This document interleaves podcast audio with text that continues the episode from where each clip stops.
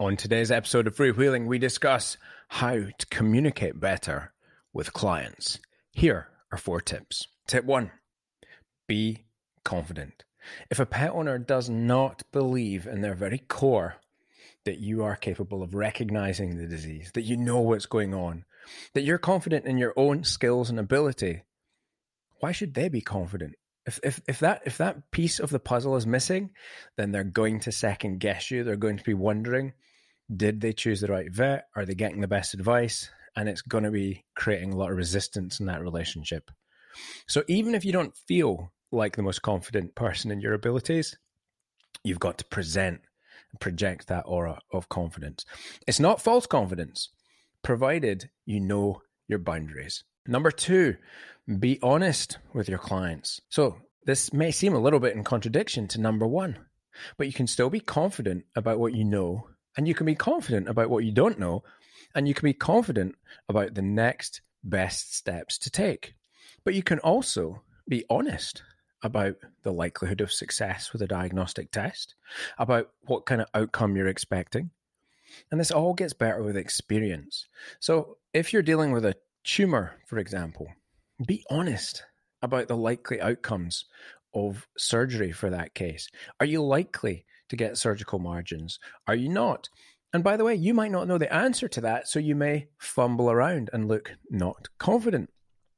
Just admit an animal have an opinion with one of your colleagues and you will get better. You will start to ask questions about cases you're not sure about. You will start imbibing that information that spawns future confidence. And every time these two things go hand in hand, every time you level up your knowledge, you can become a bit more, not that you're ever dishonest, but real and very honest in your answers, but with huge confidence and with great assertion.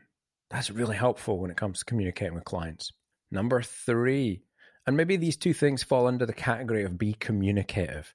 But number one thing in being communicative is to be on receiver mode. And that means listen. Listen to what your clients are telling you. Try to ask questions that get them to tell you good information.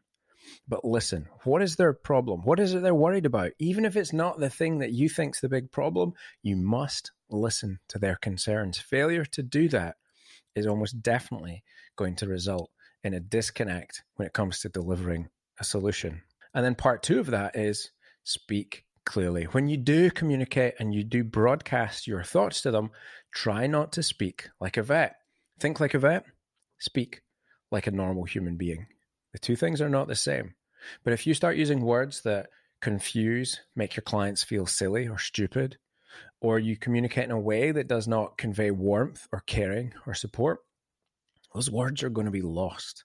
And that means your whole treatment plan, your, your whole advice plan, your whole relationship is actually on the line. So listen more and speak clearly in the language using words that clients understand. If you do those four things, your relationships are likely to get off on the right foot and stay on the right foot because you'll be building trust be confident in your own abilities. Be honest about what you can achieve individually as a team, what the outcomes might be. Be honest, be upfront about prices, and spend more time with two ears, one mouth, using them in that kind of ratio.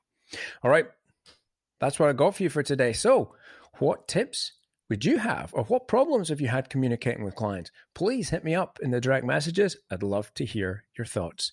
Until next time on Freewheelin', be safe, be well, and be happy.